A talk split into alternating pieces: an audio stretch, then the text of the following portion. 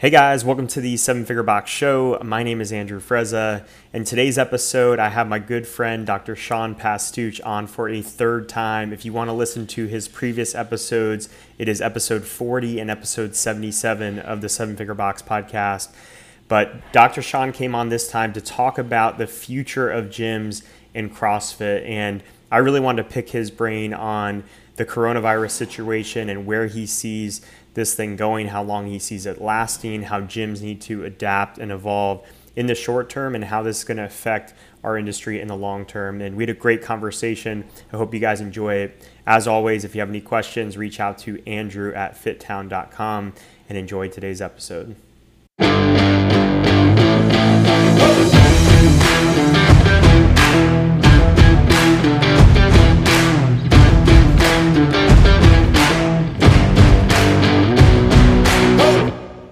Cool. So let's let's talk let's talk about this uh, the vision for the healthcare clinic of the future.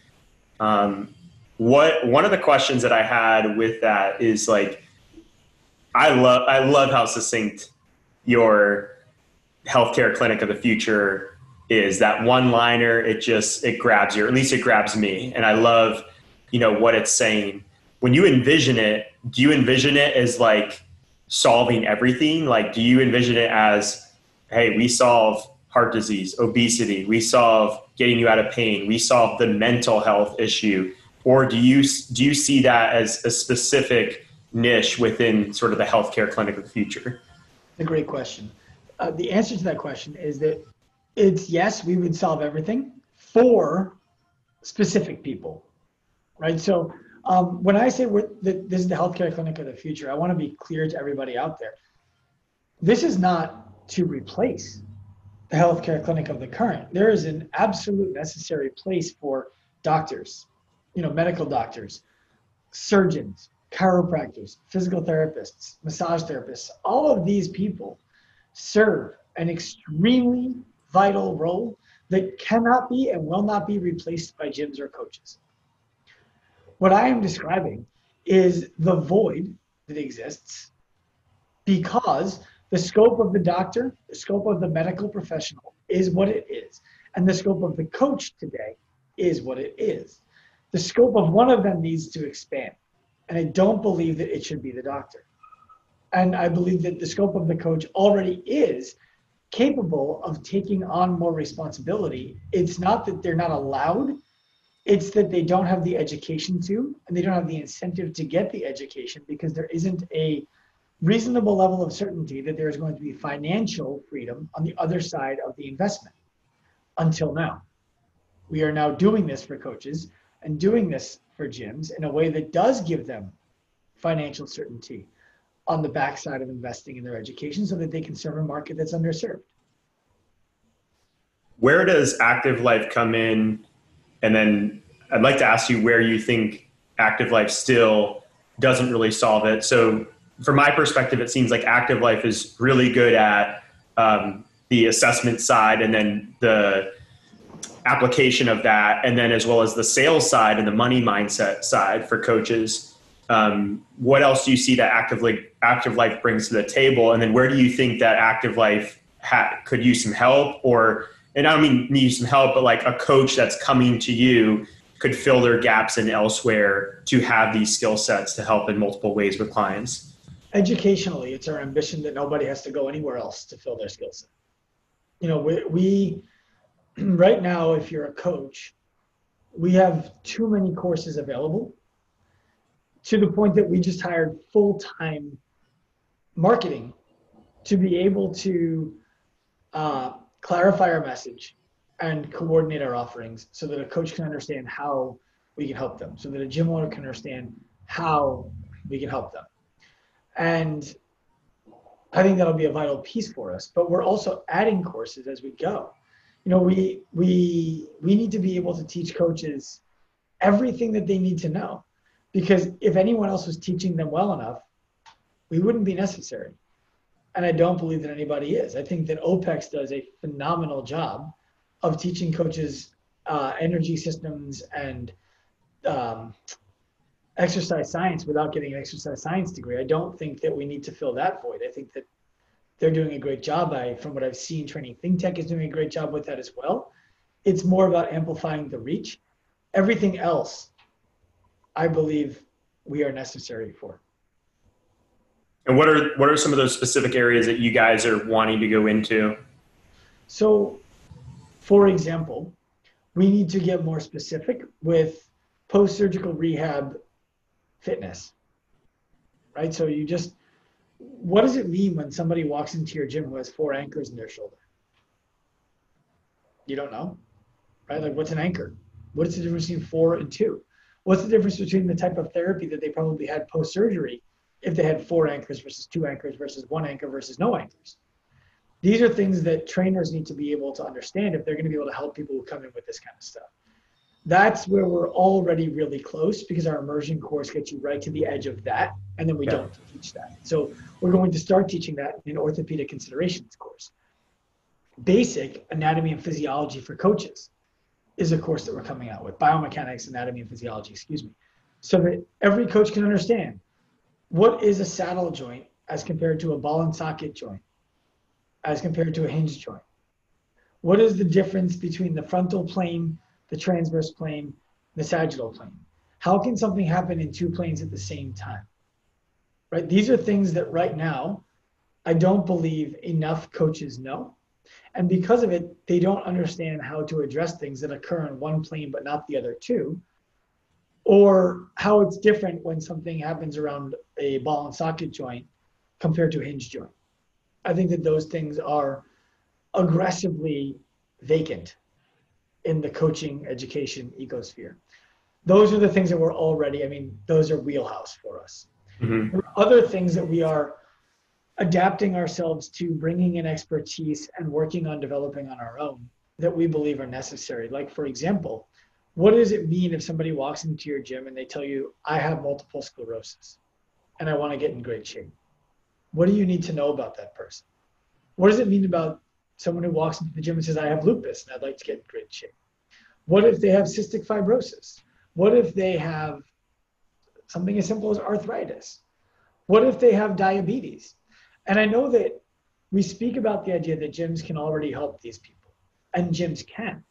The problem is, I don't believe that gyms are equipped to speak to these people and to attract these people because the idea of program for the best and scale for the rest does not work for these people. Mm-hmm. They need to know that where they're going is a place that understands their condition, that understands the warning signs, that the workout that they're doing is actually worsening their condition, that understands how to bring somebody um, out of an inflammatory bout or potentially a you know a blood sugar drop all of those kinds of things we're not educating coaches on how to do so how are we really going to be the elegant solution to chronic disease if we're not educating coaches on what chronic diseases are that's there's a major major gap there and I don't believe that the same the same business, the same entity is going to help somebody go from being a healthy, active adult to being an extremely fit active adult. I don't think that that same business is going to help somebody who is dealing with an inflammatory organic disease and help them get to being the healthiest version of themselves with that disease. It's a totally different skill set and it requires a totally different set of education. Both are necessary. We so, second. So this, um, and we could talk more about your your new gym, but your your vision for your gym and a lot of the gyms you work with is it to get them to more of that base level fitness, or are you trying to do both? Or are you trying to focus on oh, just one? We're going to do both. They're going to get regular people um, healthier but the difference is, I believe that most people, once they've crossed the age of 35 or 40 years old, they have something. It doesn't have to be a disease. They could have a shoulder that bothers them from high school sports. They could have back pain that they've been dealing with since, you know, their new job at the factory. They could be dealing with neck pain since they herniated their disc at the CrossFit gym. And I'm not saying CrossFit gym herniate discs, right? Like, just an example. You do things long enough and eventually your body does start to wear down and it requires a different level of attention. We want to service people who are tired of working out around it. trying to avoid it, resting and not getting results, feeling like they get hurt every time that they become more active, feel like they're too old for this, feel like they have to find new hobbies, feel like because of whatever disease they have, they're not able to get back to an active lifestyle. Those are the people who I believe are telling themselves stories that are untrue, but that are corroborated by other people, trainers, industry, that doesn't know those stories are untrue. And so they compound the facts in their mind and build this false narrative that leads us to only helping people who are just on the brink of being really healthy already. Yeah. Yeah. I mean, it's definitely true when you say it like that, that it's rare that you have someone who's over 35 that's like a true blank slate. They have something that they're coming in with.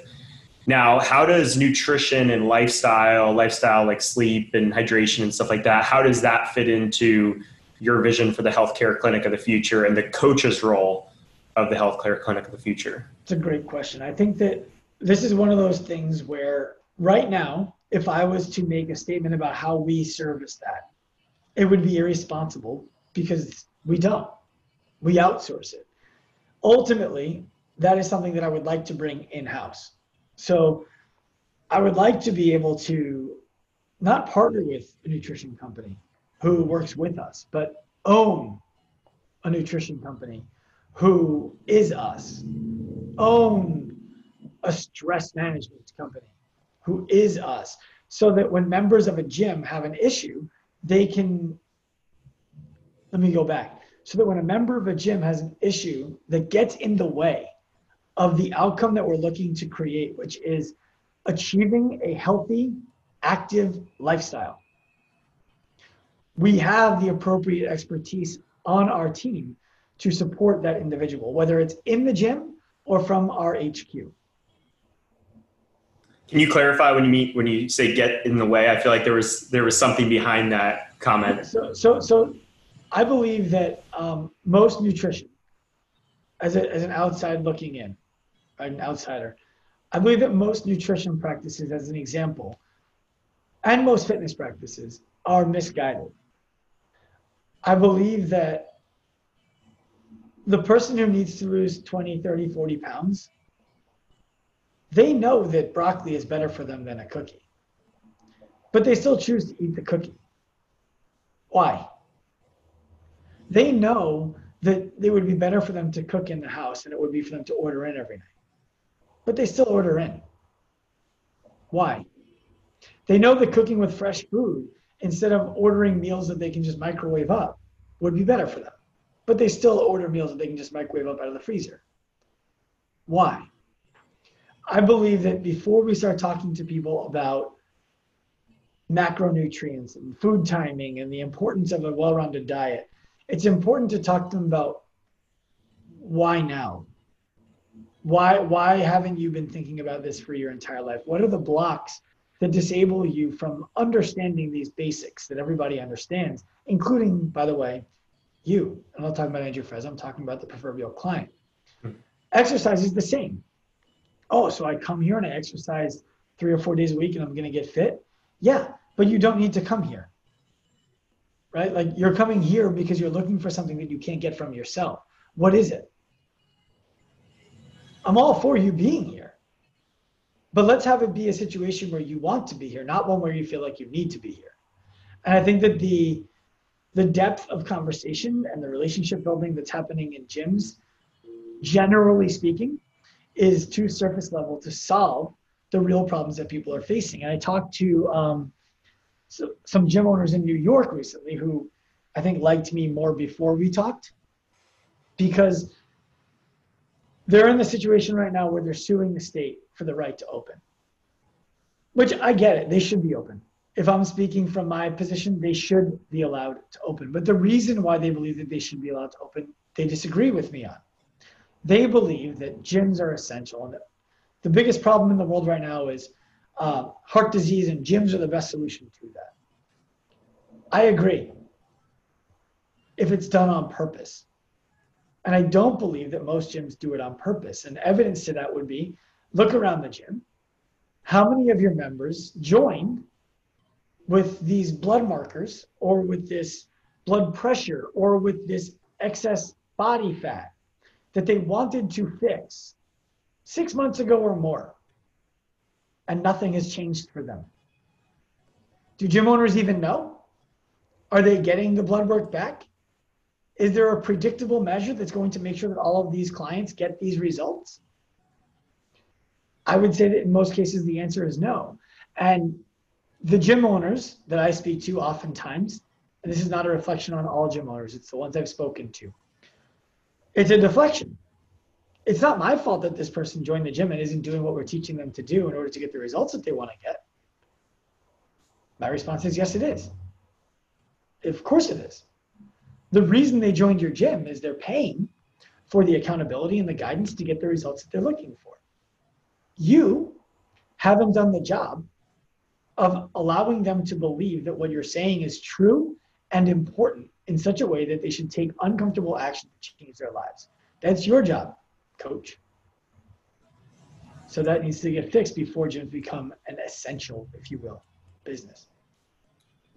Yeah, one of the things that we've seen just dramatically change that in the short two months that we were opened back up was having a better onboarding process. I mean, we've uh, COVID has actually helped this. So when we look at some of the bright sides of COVID, of people don't have an expectation that they're just going to walk in and do a class anymore, which is very beneficial for us because now we we have, for the first time in our eight year history, actually stuck to our no sweat intro process really really well.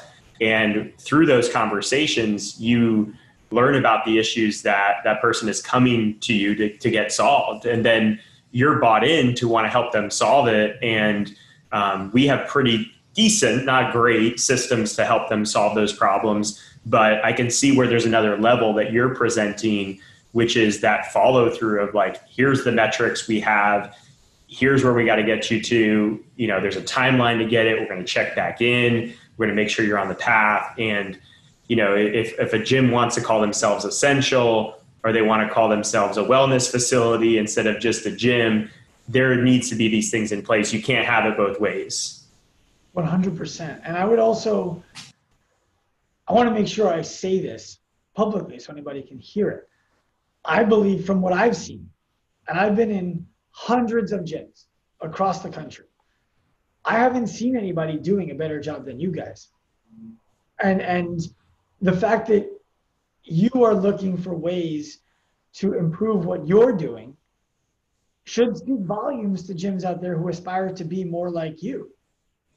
Right? I mean, if you're listening to this podcast, it's because you have a level of respect for Andrew and Tony and what they're doing at what FitTown Jupiter now? Yeah, got it. so so you know, the most important thing that you should take from that is that despite the fact that they may be where you would like to be, you guys aren't satisfied and you're looking for the next level to improve this stuff. And I would go back to what you just used as a perfect example. I believe that a lot of gyms, if not all gyms, would like to be able to put themselves in the situation that you're in, where they have the conversation during the no sweat intro to learn about their clients the way that you are. You run your gym like a business, which means there is somebody there whose job it is to make an appointment with a person, to go through a systematic interview process, to learn how this person wants to be helped so that you can help them. A lot of gyms don't have the bandwidth to do that because they're thinking about how do I make profitability today, not how do I set up systems, you know, bite down for a little bit and create profitability in the future on a measurable timeline that is sustainable so that we only get the members who we want and we can make sure we help them like that's that's a big part of the problem. Part of being the healthcare clinic of the future that I explain to people all the time is nobody goes to medical school to learn how to help people without the promise of financial return on the other side. Right? I grew up in a Jewish household. Anybody who grew up in a Jewish household can tell you, doctor, lawyer, which one you want to be. And my parents never did that to me. They, they didn't. But the reason for that is the the Jewish parent wants the kid to have the financial security for the rest of their life. They want them to have the the pride of an important career. You can be an accountant too. Forget about that one. But it's the pride of an important career that has a financial return on the other side. I'm not speaking for all doctors. I'm not speaking for all Jews. I'm speaking from my experience. Okay. There, it costs a doctor $150,000 at a base minimum to go to school. You're not doing that if you're not going to make that back. So part of being a healthcare clinic means that you make money. It means you run a business. Yeah, another way that I look at it when you present it is a lot of coaches don't give themselves enough time to get to that. And I think we're in an industry where we have the ability to do essentially on the job training. We get to make money as we develop our skills and develop our education, whereas most doctors, most lawyers have to go into incredible debt to do that. What do you think the timeline is to become a professional coach in the healthcare clinic of the future that, that you're imagining? To be a professional coach, to me, that's that's a moment. Like you, you just decide that you're going to do everything professionally. To be a proficient professional.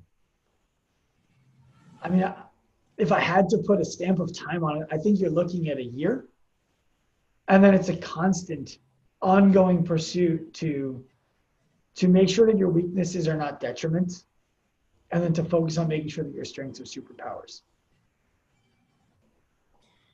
Another thing I want to ask you is how has coronavirus impacted or not impacted your vision for the future? Have you has it been a kick in the butt? Has it been um, has it actually dampened the vision? What what effect has the coronavirus shutdown and the outlook for the future changed your vision for this?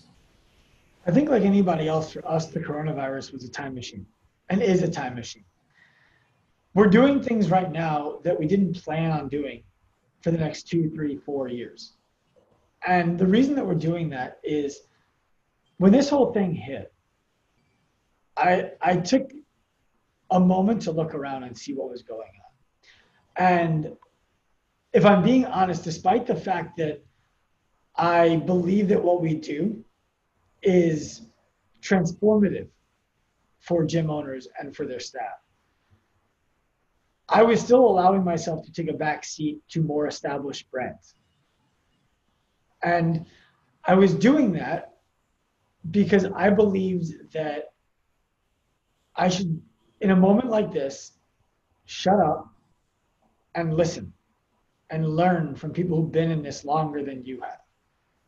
So I did that from like the beginning of February until the middle of March because we saw it coming. You know, any any anyone who works with gyms in Europe should have been talking about this in February.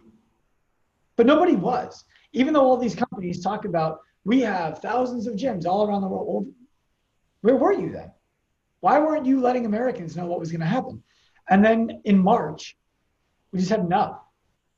And we, we made the public service announcement video that was like, look, it doesn't matter if your buddy Timmy from high school thinks this thing is a hoax. It's coming and it's going to affect your business. What's your plan? And we talked about basic steps that gyms could take.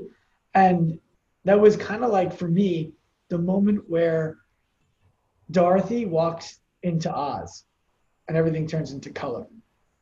I recognized that the the people and the businesses who I once thought had had it all together and I should be paying attention to and just learning from um, didn't. And I should continue to learn from them.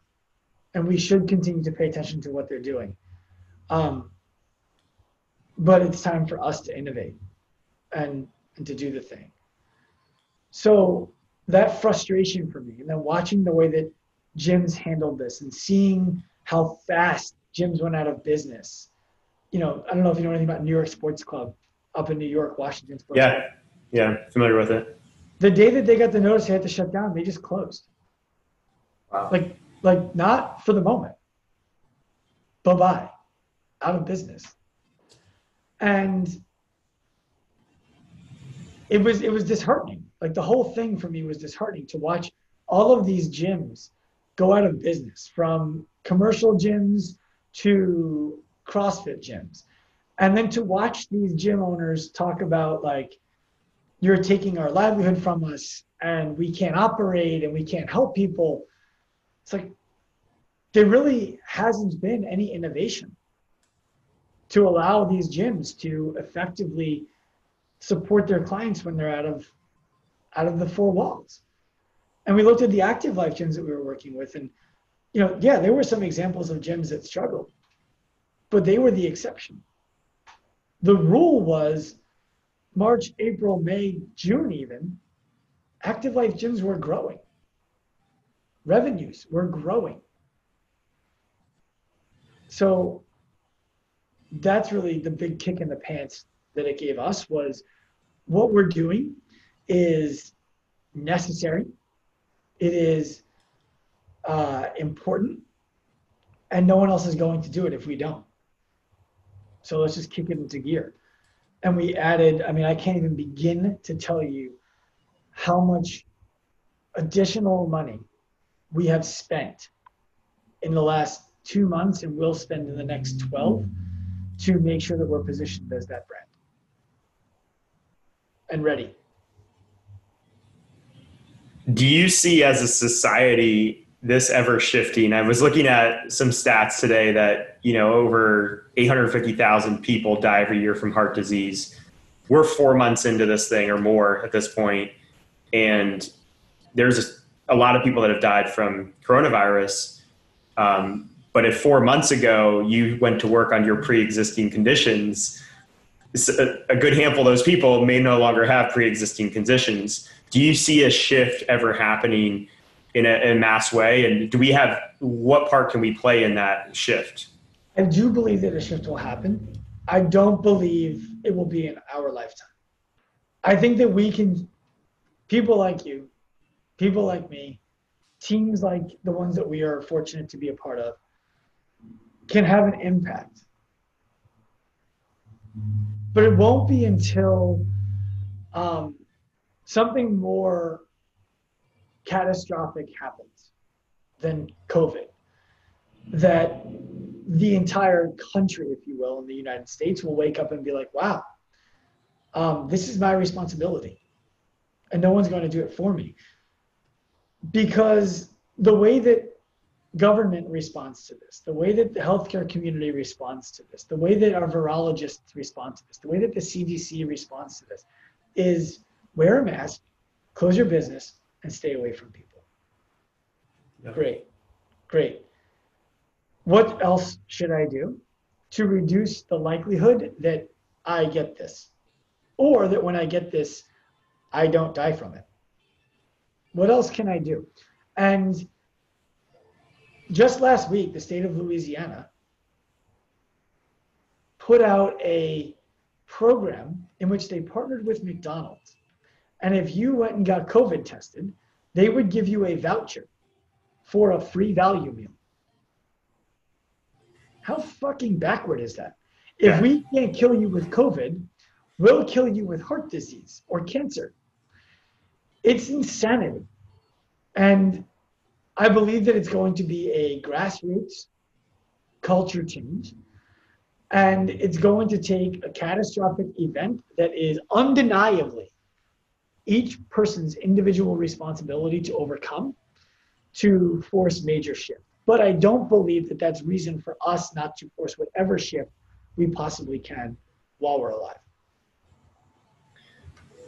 Do you, what kind of timeline do you think we will be on for returning to normal? And you could start by defining what you would consider normal, whether that's consumer confidence or like I look at being able to share equipment in the gym again, like that's somewhat normal. Uh, being able to run an event at a gym would be somewhat normal. So you could add to that definition, but what timeline do you think will be to get back to normal? About a month and a half ago, two months ago, on our Active Life Pro account. I believe the date that I suggested was April 1st, 2021. And I actually think that that was aggressive in terms of I don't think it will be that soon. So my real thought is probably around that same time in 2022. And the reason why I say that, so that it's not just blase, is I believe that we're going to see a second, third wave, whatever you want to call it. And whether you believe it's political, media driven, or factually relevant is irrelevant because public perception is what matters, not yours. So when that happens again this fall, this winter, I believe we're going to see lockdowns again. We're going to see restrictions put in place again. And that's going to last through the election season and it's going to last through flu season because I believe that when people start getting the flu, there will be rampant panic that they have COVID, right? Because people with pre-existing conditions don't die of the flu the same way they allegedly do of COVID. And I say allegedly because I want to respect people who are no, you know what? Fuck it. The same way that people die who have pre-existing conditions from COVID. It's not allegedly. People die from COVID because they have pre-existing conditions. Yeah. It's not a hoax. So they don't have that same fear around the flu. But because we've never had COVID before, if you haven't had it, when you get the flu, it's going to be alarming. And I think that you're going to see a lot of panic in the wintertime. Spring will come around, we'll be back in a time frame like we are right now, and people will start to feel like they're out of it again.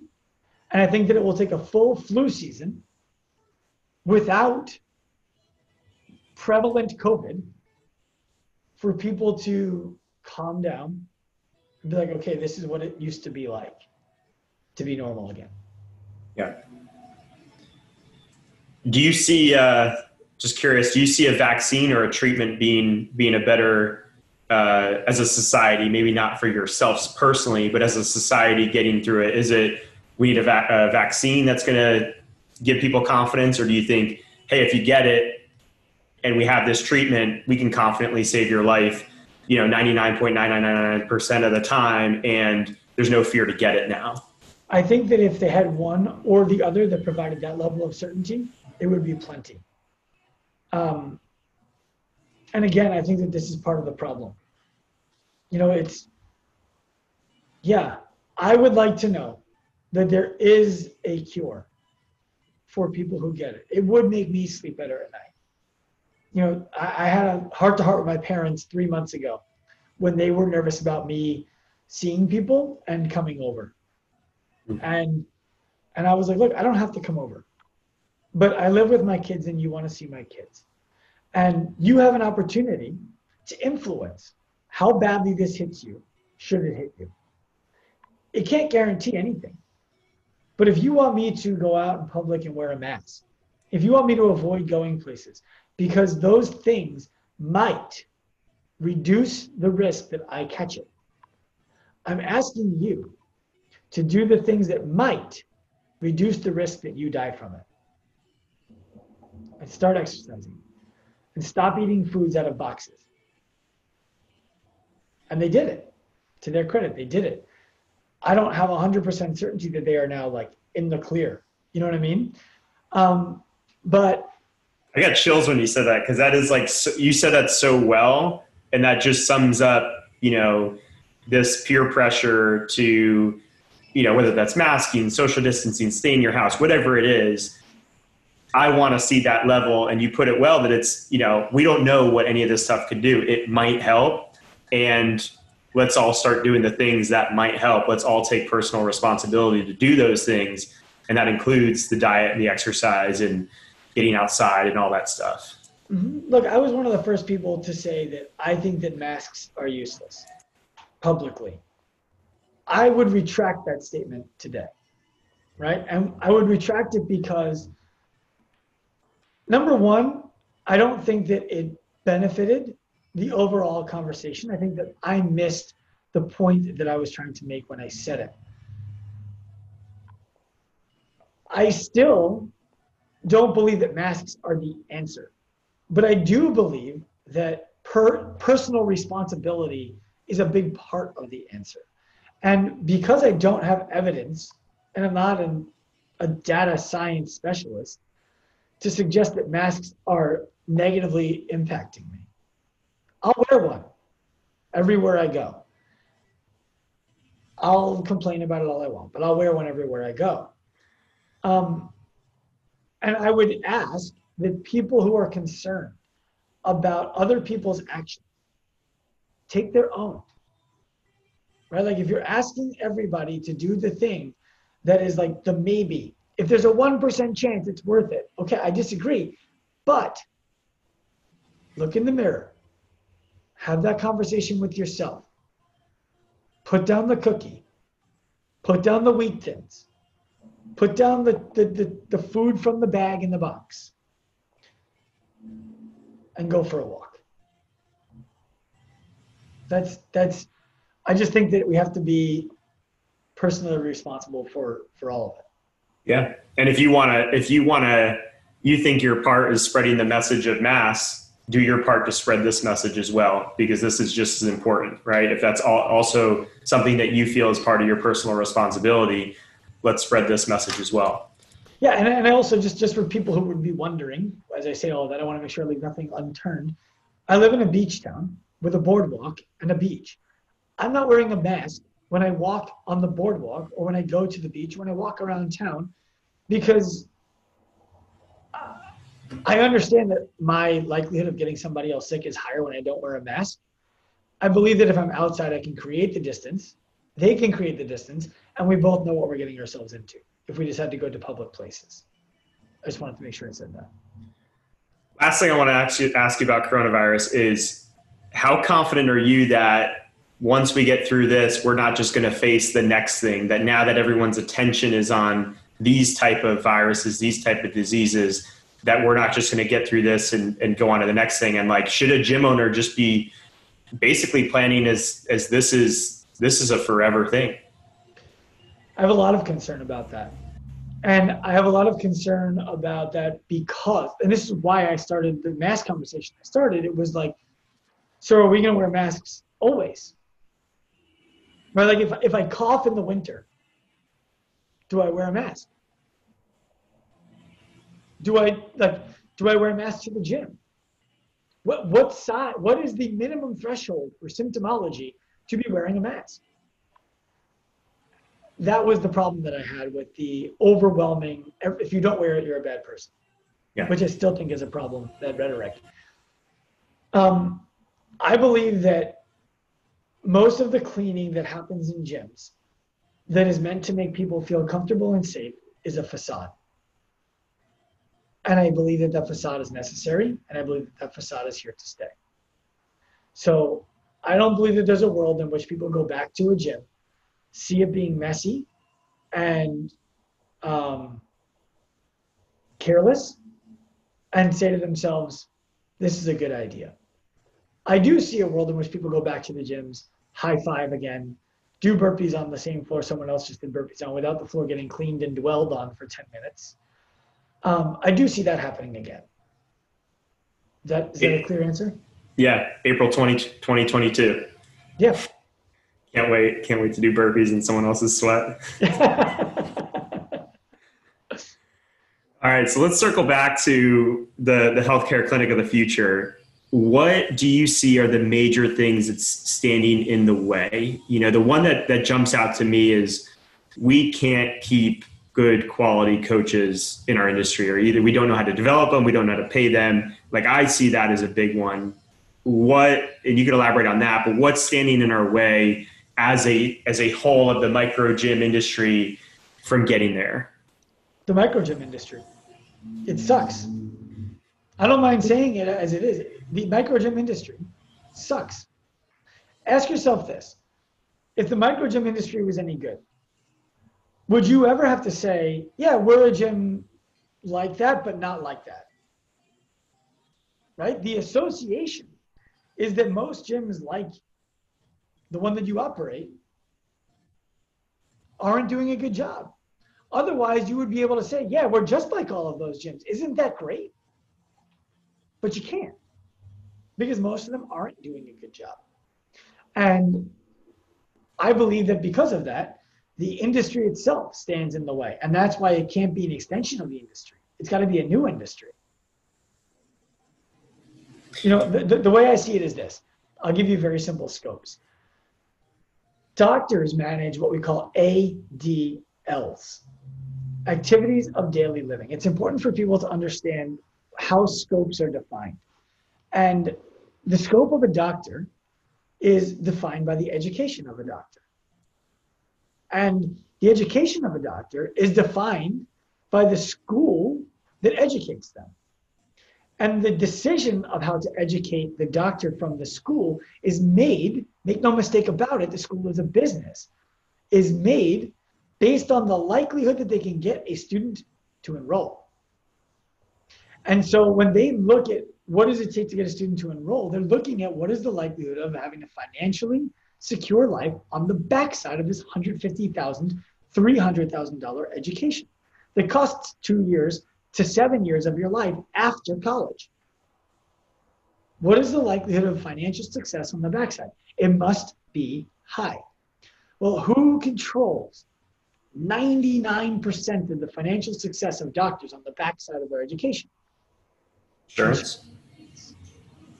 What do insurance companies pay doctors to do? They pay doctors. When I speak about doctors right now, I am not talking about heart surgeons, doctors like that. I don't understand their scope. I have never been one. I'm talking about physical therapists, chiropractors, orthopedists. They pay for the doctor to restore the patient's ADLs, activities of daily living. What that means is schools will educate their students on how to restore their patients' ADLs, activities of daily living. Examples of activities of daily living are things like washing yourself, feeding yourself, ambulating, meaning being able to walk around, being able to be a part of a community, which means that you can speak for yourself, you know, move a chair and get into it, things like that.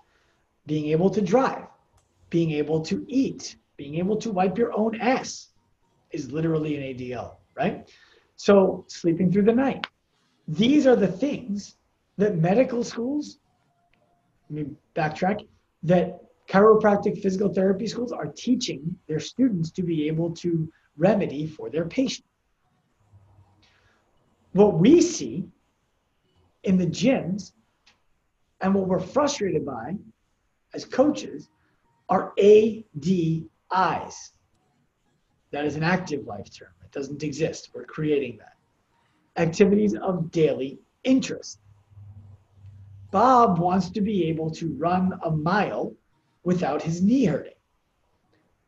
Insurance ain't gonna pay for that unless the doctor fudges the notes. Lori wants to be able to hang from a pull up bar without shoulder pain. Insurance ain't going to pay for that unless the doctor fudges the notes. There is a long line of things that people are interested in doing that they would like to be able to do that insurance is not interested in paying for because it widens the scope of what they would be exposed to financially, which means that doctors aren't going to be taught how to effectively service that. They have to choose to learn that after school, which costs them more money.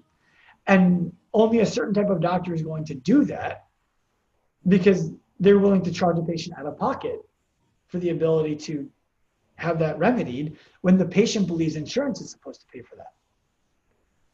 It's a good business person who's that doctor. Not all doctors are business people. So we believe it's the, the active life coach, the person that we are educating. It is that coach's job to restore and expand A D ADIs. It is the coach who exists in the gym today whose job it is to maximize one's ability to express their ADIs. So let's back into that with a real life example. John just herniated a disc in his back. He cannot tie his shoes. He cannot walk without pain. He can't sleep through the night. He's leaning to the side. He's got so much pain, there's nothing he can do about it. John needs to be in a chiropractor's office, a physical therapist's office, or an orthopedist's office. until John is able to perform his ADLs, walk, sleep, eat his own food, wipe his own ass. John is a doctor's patient. Once John is able to do those things, usually the doctor's advice is ease back into it. That's not good enough. At that point, the John is trying to restore his ADIs. He wants to come back to the gym. He wants to go for runs. He wants to be able to play softball on the weekends. He wants to be able to play with his kids. That is the job of a coach that Active Life would educate on how to do that. Can coaches in the average gym do that? Sometimes, but not with a predictable path. Right? They don't they wouldn't do it the same way every time because they don't have a system, they don't have a plan. An active life coach is able to help somebody to do that. And when I say an active life coach, I mean someone we've trained, like Austin on your staff. The next step is that person is now able to do all of those ADIs. Do they want to pursue excellence in those ADIs? Or are they interested in expanding and finding other ADIs that they do not have the capacity to do yet? If they want to go ahead and maximize their ability to, to express those ADIs, now they want to run a mile in five minutes or less. Now they want to be able to deadlift 400 pounds. Now they want to be able to do 20 pull ups in a row. Go to the CrossFit gym. Go to FitTown Jupiter. Go wherever. I guess FitTown Jupiter could restore ADIs too. Um, but oh, it bothers me sometimes to do this. It bothers me actually when I go hiking now. I start to notice it a little bit. Awesome. You're staying with your active life coach. There's no reason to go back. Let's keep on exploring things in life that you can't do. Make sure that you can do them. Express your ability to do them to the best that you would like, and then move on and find the next thing.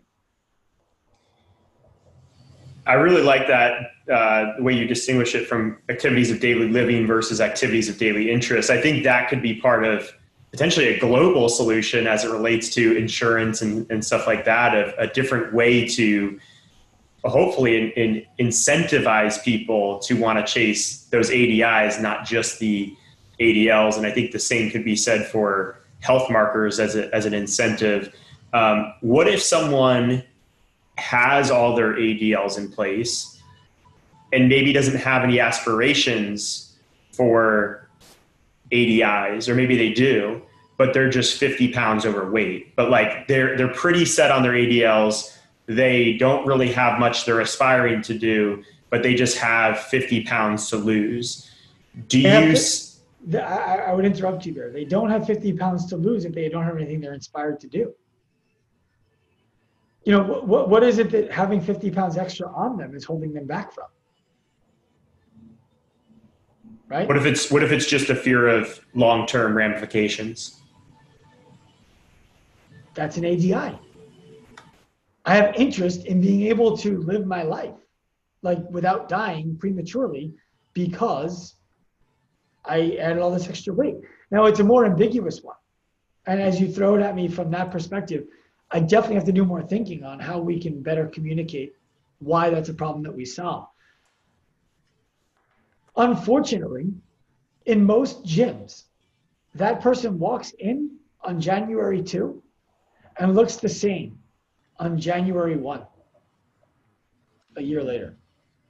So, despite the fact that that gym has all of the ability to help that person get the results that they came for, they fail. Why? That's the problem that we aim to solve. That doesn't fail.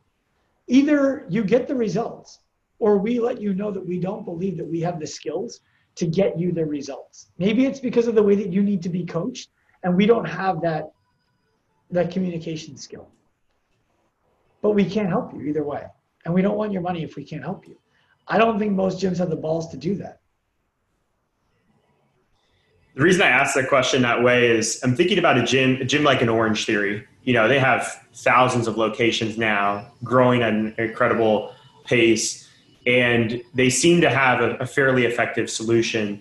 But I'm curious to see your viewpoint on this. Of do you see them as an ally in this of like of helping to eradicate you know chronic disease and these things, or do you see them as a detriment to what you're trying to do um, on a, a, global scale of helping you know your vision for essentially a healthier uh, country or community? I think that they are both, and I think that because they're both, they're neutral. And what I mean by that is the reason why they're an ally is because people doing something is better than people doing nothing. At the same time, people doing something and thinking that it's the thing could be dangerous. So they're an ally because they're they're helping people move again. And and we need people to do that. They're a detriment because they get people results, but it's not predictable who's going to get those results. Some people get like, I don't think that they have a good solution.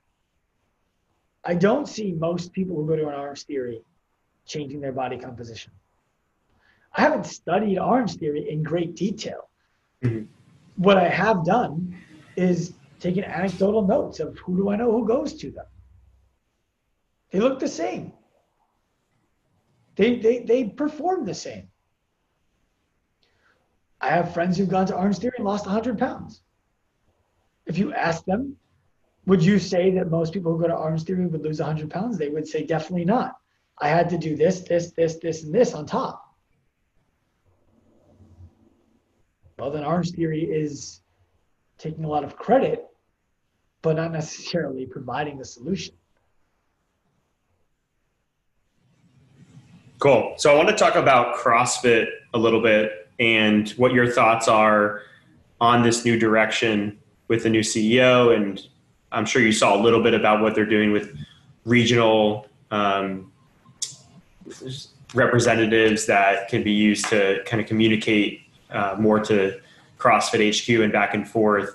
But what are your thoughts on? Do you do you really see much changing as it relates to the grass level, ground level affi- affiliate?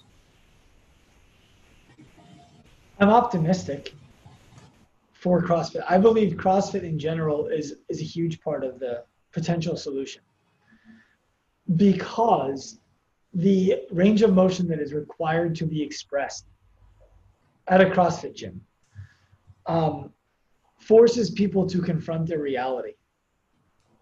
And if people are forced to confront their reality that they cannot squat all the way down, that they cannot reach down and pick something up off the ground, that they cannot run a mile continuously, that they cannot press overhead without discomfort. If nothing else, CrossFit could be a screening process to get people to where they need to go to get those things fixed. And I believe that if CrossFit um, can focus, they could be the best solution for the 20 to 40 year old individual who really wants to push the limits on their ability to express fitness and distance themselves from chronic disease. I think that is the best place in the world for CrossFit, and I think that that's necessary. I don't think that they are the cure for it because the model doesn't allow for any kind of individual attention, right? They'd have to change the model. From everything I've heard, Eric Roza is a stud. I've heard he's a great leader. I've heard he's a visionary kind of guy. I sent him a personal message wishing him success, letting him know that I was cheering for him, that uh, I believe that he could be the solution to many of the problems that the industry faces, and that um, I will keep myself updated on the things that he's doing and not ask him to share. Like, I don't expect him to be accountable to me. And he responded, which I thought was extremely. Uh, it was a, it was a nice breath of fresh air, right? To get the response where he said, "Thank you, I appreciate these words, and I appreciate you um, sending it and being willing to follow up on your own and see what's going on instead of accounting on me to send it out to everybody. I just think he's, from everything I've seen, seems like he could be the right guy. My concern is there are things that are unsaid that I don't know enough about what happened at CrossFit, but you know the the idea that there was this systemic issue and now it's gone because one person is gone if everybody at the top knew about the systemic issues and they're still there at the top under the new person are they not complicit for me that's one of the worries right i don't think that they're going to go back to having the culture they used to have but do you want the kind of person who would tolerate the culture that they used to have to be on your team it's a really good point. I never thought about it like that. I mean, I don't. Uh, I'm going to avoid naming names because I don't know anything about any of these people. I have no relationship with any of them, and it would be irresponsible of me to name names. It's just that you see that like the celebration of people announcing that they're going to come back or that they're going to stay. It's like, weren't they there through all of this? Weren't they privy to all of this? aren't they then just as much a part of the problem? And maybe not. You know, I, I, that's why I want to just wait and see. The big problem I think that Eric Roza is going to face and the CrossFit is going to face is that they need to address, in my opinion, the barrier to entry to being a CrossFit gym owner and the barrier to retention of your CrossFit licensure because it's too easy. Yeah. And that's what leads to four gyms in the same town, each saying they're totally different than the other one, despite the fact that they share the same methodology and even the same name. To me, that's problematic. And, and if they want to be thought of as um, a serious player, I think the quality control should be the number one thing that they manage. Do you um, I know, you know, Glassman's vision for this thing was always the I think he called it like the low the least rents model or something. Basically, let's do as little as possible. Let's charge the smallest amount of fee and let's let people use the name and and do their own thing. Do you think that that was a great short-term strategy to get to where they needed to get like where they are now? But that that has to evolve over time. And the way I think about it is like when we first started our gym, we were we could easily have someone come off the street and just join the gym because no one in that gym was was that veteran member that's been doing it for eight ten years now that our average person in our gym has been doing crossfit or something similar for five plus years we have to hold a higher standard at the a barrier to entry or else those people come and they really take away from the class experience of those veteran people do you think that that evolution was needed that didn't happen? I don't know. You know, I I asked myself that question in a different way over and over and over again as we plan to open active life gyms. You know, because it's the conundrum of the fastest path is affiliation. If we offered affiliation and very little support, we would have 80 gyms already because we have 80 gyms in our pro path right now, paying us much more than affiliation. They're getting much more. There's a, I mean, there's at least two touch points every single week for every single gym with us. That being said, I haven't been where Glassman and CrossFit were to be able to comment on what they should have done when they were there. And we are weighing the prospect of do we affiliate, get a bunch of gyms, and then look for more control if they want to renew their affiliation and go franchise? Do we go franchise from day one and have that level of control? Or do we own every gym that has active life on it in at least some way, shape, or form? And I don't know.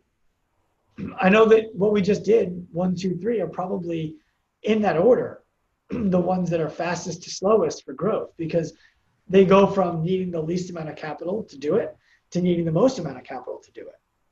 And we are weighing, you know, we made a statement that we'll have franchises. I believe that we will, but we are weighing the the ramifications of brand awareness and brand control and profitability and client success. You need to meet somewhere where all of those things are happening. And I, I don't know well enough what that is yet. That's what I'm working on. Yeah, one of the things I thought about was, you know, CrossFit does the training side really well, in my opinion, with the level one, the level two, the level three, is to build something like that from an affiliate standpoint where you have education things that you have to invest in, whether it be yearly, every three years, every five years. I mean, that is the requirement if you want to be a CrossFit trainer. And I think that something like that would be in their wheelhouse well, because it's what's they that? Have, in order to in order to maintain your certification, you have to renew every five years. And in order to keep your level three, you have to get, you know, CEUs annually. And the thing is, I don't know the law, but I believe once you are um, certified by a governing body, which they are, um, you have to accept CEUs from outside accreditation. Right, like NASM or whatever it is. Like our course gets you, uh, what is it, 20 CEUs for your CrossFit level three. We're not affiliated with CrossFit, but so my my my thought with that is that's for someone who wants to coach. That's who someone wants to train. If they had something similar built out for for a business, this is the level one for business. This is the level two for business. I mean, you think about how they teach programming at a level two. It, it most gyms don't. Their programming doesn't look like that, um, which is one of my my biggest uh, reasons we're moving away from CrossFit. My biggest issues with their the way they teach, even though I think they're one of the best out there, is that they teach it in, in my opinion, in a bubble they, or a vacuum. They don't teach it as this is how you need to talk to people in order to get them to stay with you for years. Well, they're, it's they're, like they're not good at the soft skills. Yeah. So, you know, here's the thing. The question is did CrossFit have the resources, human wise, to provide those courses? Like, did Greg, Greg Glassman know how to run a business? It, from the outside looking in, it doesn't seem so, despite the fact that it grew the way it did. That's another pattern I've noticed over the years is that every HQ trainer and person in in CrossFit seemed like they were no longer affiliate owners. They were at one point and now they weren't. And I was like, this is kind of a red flag to me. Right. And I will say this I know many people on the level one and level two seminar staff. I have super high regard for their ability to execute their seminars. I went and took the CrossFit level one seminar for the second time and filled the notebook with notes about professionalism. None of my notes were about CrossFit. None of them. I took the test and stayed certified in under seven minutes. Took it for time. Figured that was appropriate. But the way that they carry themselves when they run their seminars, I believe is the model to aspire to be. And I believe at Active Life, we do that now. I believe that our seminars are every bit as good as theirs are. And that is not at all, that, that doesn't happen without their seminars, is what I'm trying to say. Yeah. So the question really becomes when you put out there $3,000 a year and you're grandfathered for life, how can you run a business course when the way that you run your business doesn't work? You follow? Like, are you going to tell gyms that they should increase membership price year after year because they should, and then not raise the price on those gyms year after year? Because you should, right? Yeah. Like, and and it's it was just to me it was always like let's charge them the lowest possible price give them the least and let the cream rise to the top the problem is when you let the cream rise to the top if it takes too long, the whole batch sours. Yeah. Well, then yeah, you have gyms like us that feel like, well, once we get to a certain level, we either have to try to convince the consumer that we're not like those other guys, or we have to just become something that's not CrossFit because it's hard for us to really be put in that same bucket as the person who's not treating it that same way. Right, because when they when they open, like when you open a gym for eighteen thousand dollars total, it's easy. So there will always be another gym popping up in your town who thinks that they can do it, who doesn't have the acumen, doesn't have the financial security to, to really run it properly from day one, who doesn't have the coaching skills, who doesn't have the business skills. And you're always going to have the same name as them if you call yourself CrossFit, unless Eric Roza changes some of that, which he might. Yeah. I think about a simple concept like operational capacity, which I didn't even really think about or know until like Stu started talking about it over the last year or two. And that's just such a foundational concept that every single person that's opening a gym should be thinking about that and what that equates to, you know, from what you can charge to, you know, what, what your costs are going to be. So, well, that goes back to that goes back to the people who are in the CrossFit space, educating the CrossFit gym owners, and in the micro gym space, and educating the micro gym owners. You know, for for the standard of pay for a coach to be four nights on a personal training session that they sell, that they marketed, that they programmed, that they relationship developed, it's irresponsible and it's it's oppressive. And I know I understand the time that we're in right now, where when I say the word oppressive, it carries weight, and people will be like, "Oh, you're you're you're going crazy. It is, let me repeat myself. It is oppressive and it de incentivizes coaches from being able to see the reason why they should go become professional coaches. If you can't make enough money to even make median income at four nights. So there's a big problem with the way that we teach gyms to become profitable instead of teaching gyms to become valuable there needs to be enough money for everybody. It can't it can't be the gym wins and the coach loses or the coach wins and the gym loses. Everyone has to win, including the client, for whom the, the session must be worth it. And so part of the reason why it's difficult to mentor um, all gyms in the same way is I don't believe that you can get the same rate for a personal training session in Manhattan that you would get in Palm Beach, that you would get in Kenosha, Wisconsin yeah. or Kenosha, wherever Kenosha is, for those of you Kenosha listeners. You know, we have formulas that work for all of those different areas, but it's not as easy to say as charge 75 bucks and pay four nights.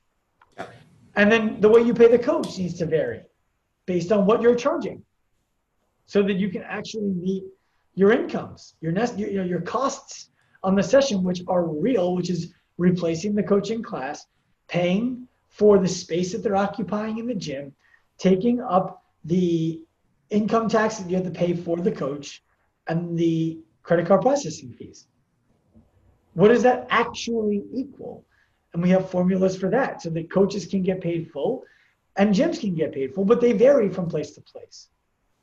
You know, if we said rule of thumb, pay your coaches one and a half times, or excuse me, keep as the gym one and a half times whatever you charge for a class, whatever you pay a coach to run a class. It could be two gyms in the same town. One gym pays their coaches 30, one gym pays their coaches 20.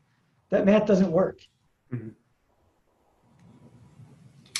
All right. Well, we sound like a bunch of old jaded guys here, but um, let's get no, let's talk about some solutions. No, I'm, I'm, I'm on. Uh, yeah, go ahead. I'm optimistic. It's, it's, it's, I think that what needs to happen is even amongst CrossFit gyms, if we're if we're going to stay on the CrossFit topic, they need to know who their target demo is. Yeah. And they need to have a process developed around supporting their target demo. And they need to have the humility to refer those people who would join their gym but are not their target demo to the other gym that is local to them, who that person is the target demo for. Because then all of the gyms are working together all of the gyms can raise their prices because they're going to provide a deeper level of value for each of the members. And they're no longer having to describe why they're different than everybody else because they have the, the understanding that we're all going to help each other. Yeah. You know, there's all this talk about community. Community. The community is amazing. Oh yeah, you want a CrossFit gym to open across the street from you? Fuck that. Amazing. I love your community spirit. So one of the things I want to ask you was, what are some of the unique solutions that you think are opportunities right now, or that gyms should be thinking about? And I know you've provided some unique ones on social media to your pro path gyms, but you know, even just something that might plant a seed in someone's mind to want to work with you, to want to think differently about their business. What are some unique solutions that someone could be thinking about right now with the, the current climate of, of gyms being shut down, running at part capacity? Number one is learn sales. Learn sales. What gym owners fail to recognize is that they are in the sales, marketing, and relationship business. They remember that they're in the relationship business, but they fail to remember the sales and the marketing part. And those are non negotiables. Work on yourself as an individual at least twice as often and twice as intensely as you work on your business. The ProPath and soon to be Pro Coach are both programs that we have developed to develop people that allow them to be successful in a fitness business. Right? So they are personal development programs that are masked in fitness. The reason why that's so important is if we told gym owners right now it costs you $100 per month per member just to have them in the gym. Right? That's your gross margin. Which means your net margin might be as high as it costs 130 bucks a month to have members in the gym. And in order for you to make the income that you're looking for let's say you want to make $100000 you need to make $8300 of net margin every single month in order to hit your number so what does that look like? Well, it looks like whatever your net margin per member is into $8,300. The number that that equals is the number of members that you need in your gym. You probably aren't close to that and couldn't handle that. So you need to charge more so that you can develop really high level skill that you can provide to your membership you're going to feel bad when one of your members tells you, I can't afford that, or that's crazy. Why are you raising the price on me? I stuck with you through COVID. I stuck with you through the other thing. I've been with you forever. And you're going to internalize the relationship that you have with that person without being honest with yourself about the fact that you don't feel good about your livelihood you don't feel good about telling people what you do for a living. You don't feel good about where you live. You don't feel good about the car you drive. You don't feel good about the opportunities you can afford your kids and your significant other. You you don't feel good about the amount of vacation that you're not able to take. And you don't feel good about the fact that it's unpredictable which of your members are going to get the results that they join for and which are not. And you want to be able to do a better job for yourself, for your family, and for your members. And in order to do a better job, you need to charge more so that you can spend more time, spend more intention, create systems, delegate tasks, hire staff, and build the business that you really want. The only thing in the way of that is your own self talk. It's your own values, it's your own beliefs that need to be broken before you can do that stuff. The moment that you realize, let's just call her Mary member, the moment that you realize you could help Mary more if she was willing to pay more so that you could spend more time, have more staff, delegate tasks, make the process better for her. The moment you realize that, you should resent that you haven't yet. And when she says, I can't afford that or I don't want to do that, what you need to understand is that she doesn't value the kind of impact that you want to have on all of your members. And you have to decide if you want members there who don't want that kind of impact. And I'll leave this statement with this. A lot of people view it as like, these are my friends, though. I have a lot of friends who are not my customers. I have a lot of friends who were my customers who are no longer my customers. I hire and fire my friends all the time as people I do business with. Friends are friends, clients are clients, and they're not the same. Yeah, I think uh, me and you are a perfect example. I mean, I've paid you for many things, and I would say our friendship is as good now as ever, even though that we have no current transactional relationship in that sense for money, right? And that doesn't mean I won't pay you for something in the future, or you won't pay me for something in the future. I've tried um, to pay you. really? I can send yes. you my address if you want to mail me a well, check I, or something. I haven't, I haven't, tried to send you money. I've tried, I've tried to to come work. but you're right, and it's exactly true. You know, like if if I was to hire you to train our team on something, I would expect you to charge me full price because I have enough respect for you that I would want you to make the money that you need to make to live the life that you want to live that I'm hiring you because you've been able to do. And you want me to you want me to be pumped to put my full heart Absolutely. and energy into what you're paying me to do. Absolutely. And when you when you miss a deadline, I want to be like, yo, I know we're friends, but I didn't pay you full price for this. Like, where, what's going on here? I want to be able to have a business relationship with a business client or a business consultant. A lot of people don't realize that that actually takes more of the emotional side out of it rather than it, trying to inject it into it. And I've, one of the things I've heard you say is, um, coaches that say I don't care about the money or gym owners that say I don't care about the money, yet they spend more of their waking 18 hours a day thinking about money, maybe not specifically about their business, but the things they can't pay off, all these things in their life where money's a stress, and they actually are more of a slave to money than the person who has the comfort and the income to support their lifestyle. I would argue that you can't pour your full passion into your work until you do what you do for money.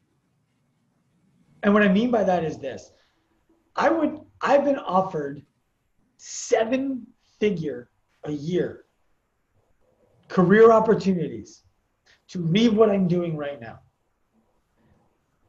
I don't make seven figures a year. I haven't even thought once about saying yes to those things. Because the only thing that I am willing to do for money is this. The only thing I'm willing to do for money right now is this.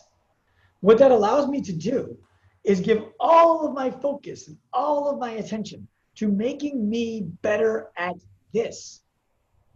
So, in the last two years, I have spent personally almost $200,000 on coaching for myself. I can't do that if I don't make money. And making the money, I just dump into something that makes me better, dump into something that makes our team better. And making me better, making our team better makes our client experience better, our outcomes better. Everything gets better money is neutral. And what, what I've come to understand is that the more money you make, the more you you become. And what I mean by that is some of the greatest people I know don't know how to make any money. And they look at money as a bad thing. You know, like if you have it or want it, you're bad. And I asked them, like, what would you do with a million dollars? If I just gave you a million dollars today, what would you do with it?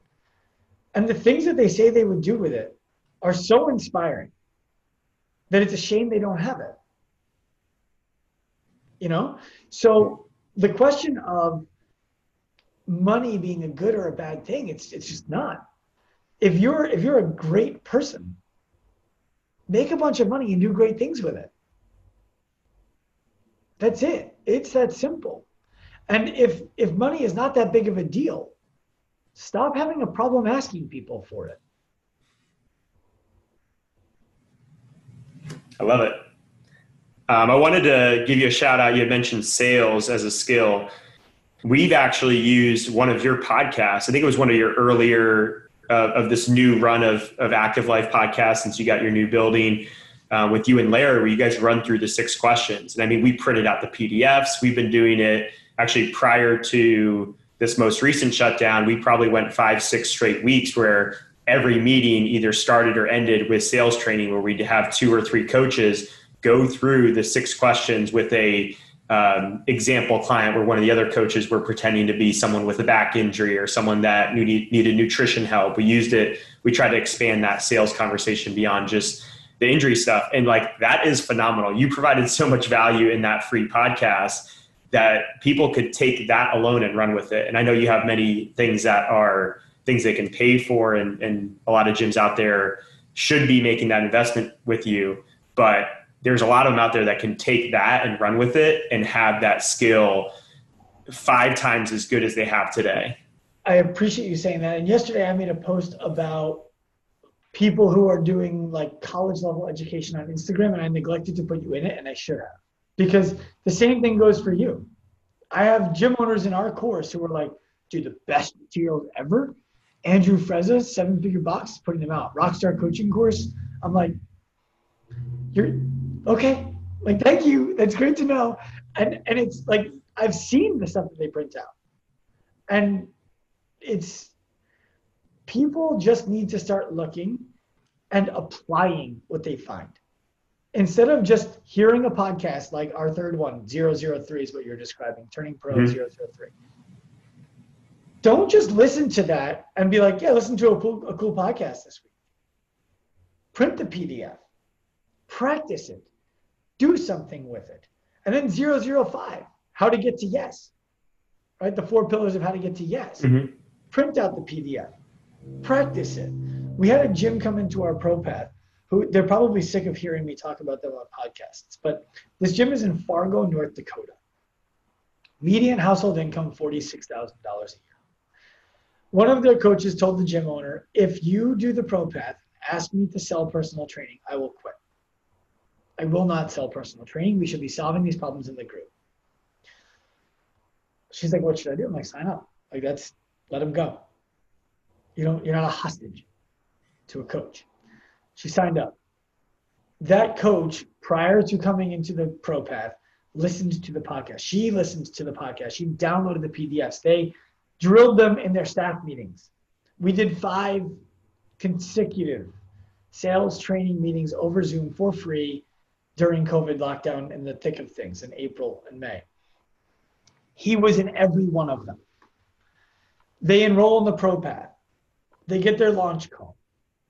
The next week, this guy who said, if you ask me to sell personal training, I will quit, in Fargo, North Dakota, at a gym that previously had zero personal training sessions sold ever, sold $25,000 of personal training. And the rest of the staff sold an additional five.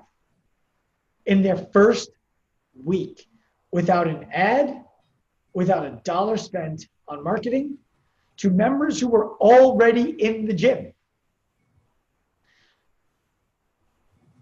she was upset with me because she's like, what, what do we do next? I'm like, I like your course literally starts a month and a half from now. You just got your launch call. Um, I don't know, like you have to wait. But the reason that they had so much success is because she was already doing the things. They were already studying, they were already practicing. And it's such a shame that there's resources out there like yours like ours, and people have free access to it and do nothing with it. and complain that they don't get results.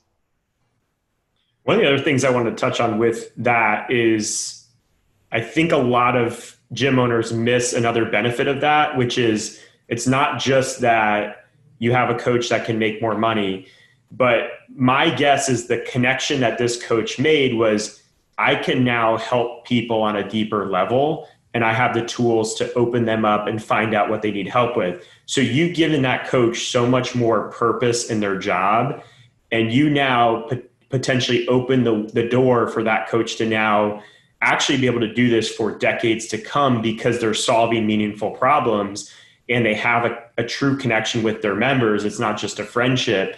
And it, it's giving them longevity in this business, not just because they can make more money. And you nailed it. It all happens once people understand one simple thing. The whole purpose of our launch call is to absolutely hammer into their skull one simple truth. People who struggle to sell internalize the cost of taking action for their client.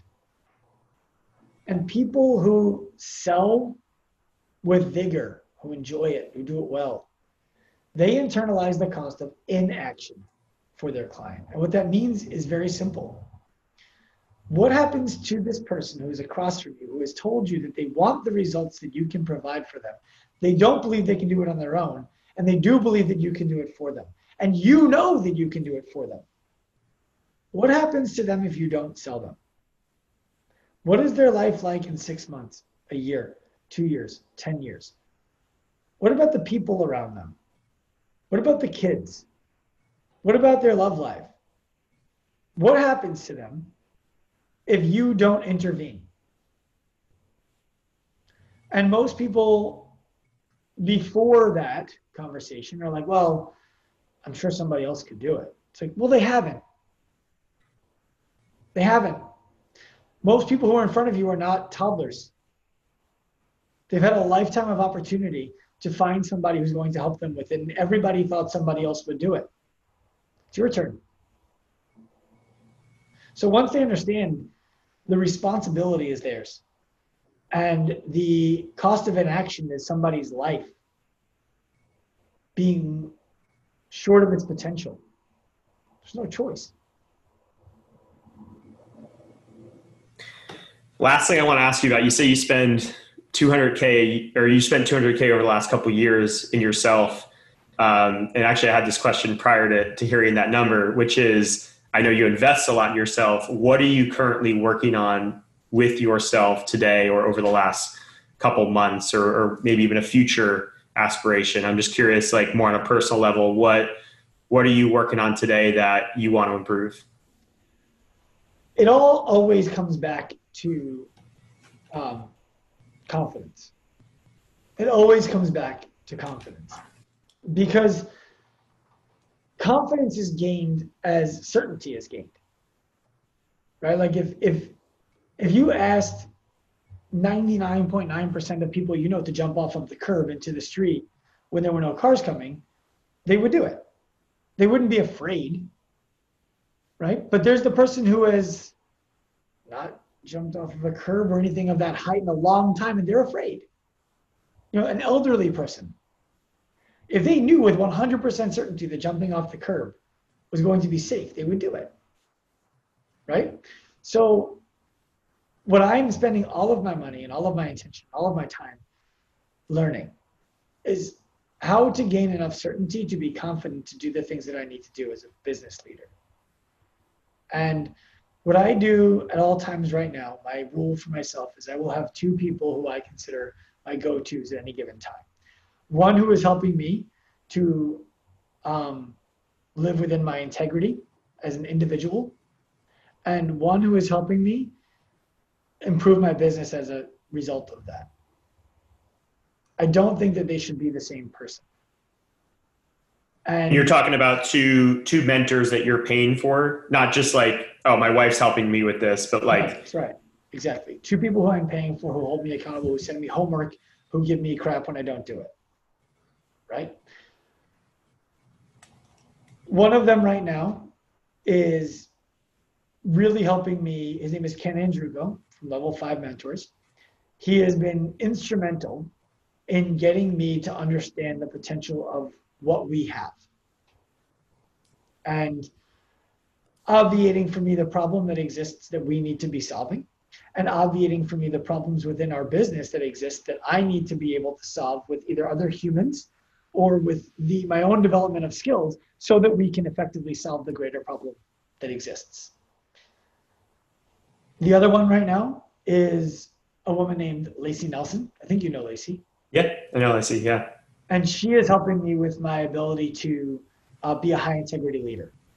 You know, to to effectively communicate with all of our team members to make sure that they are effectively communicated to, that they understand that they're appreciated, that they understand what success in their job looks like, that I understand why they don't when they don't, and that it's my fault.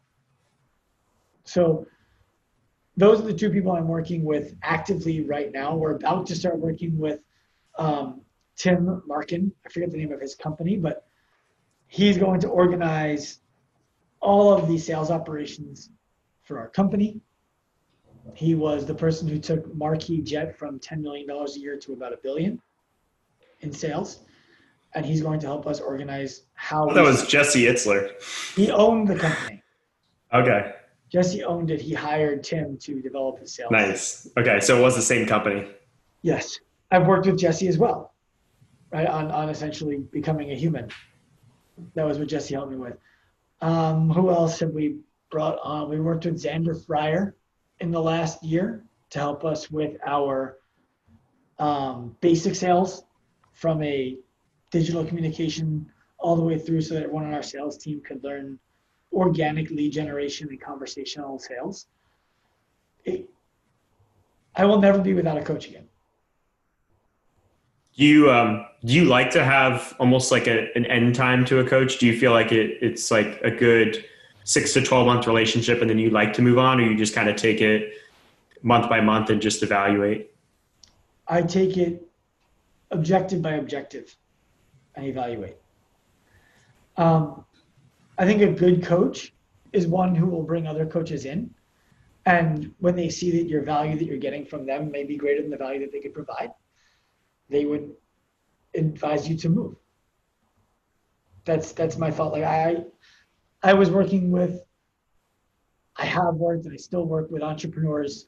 I'm not taking new clients right now. You were one of them, right? Mm-hmm.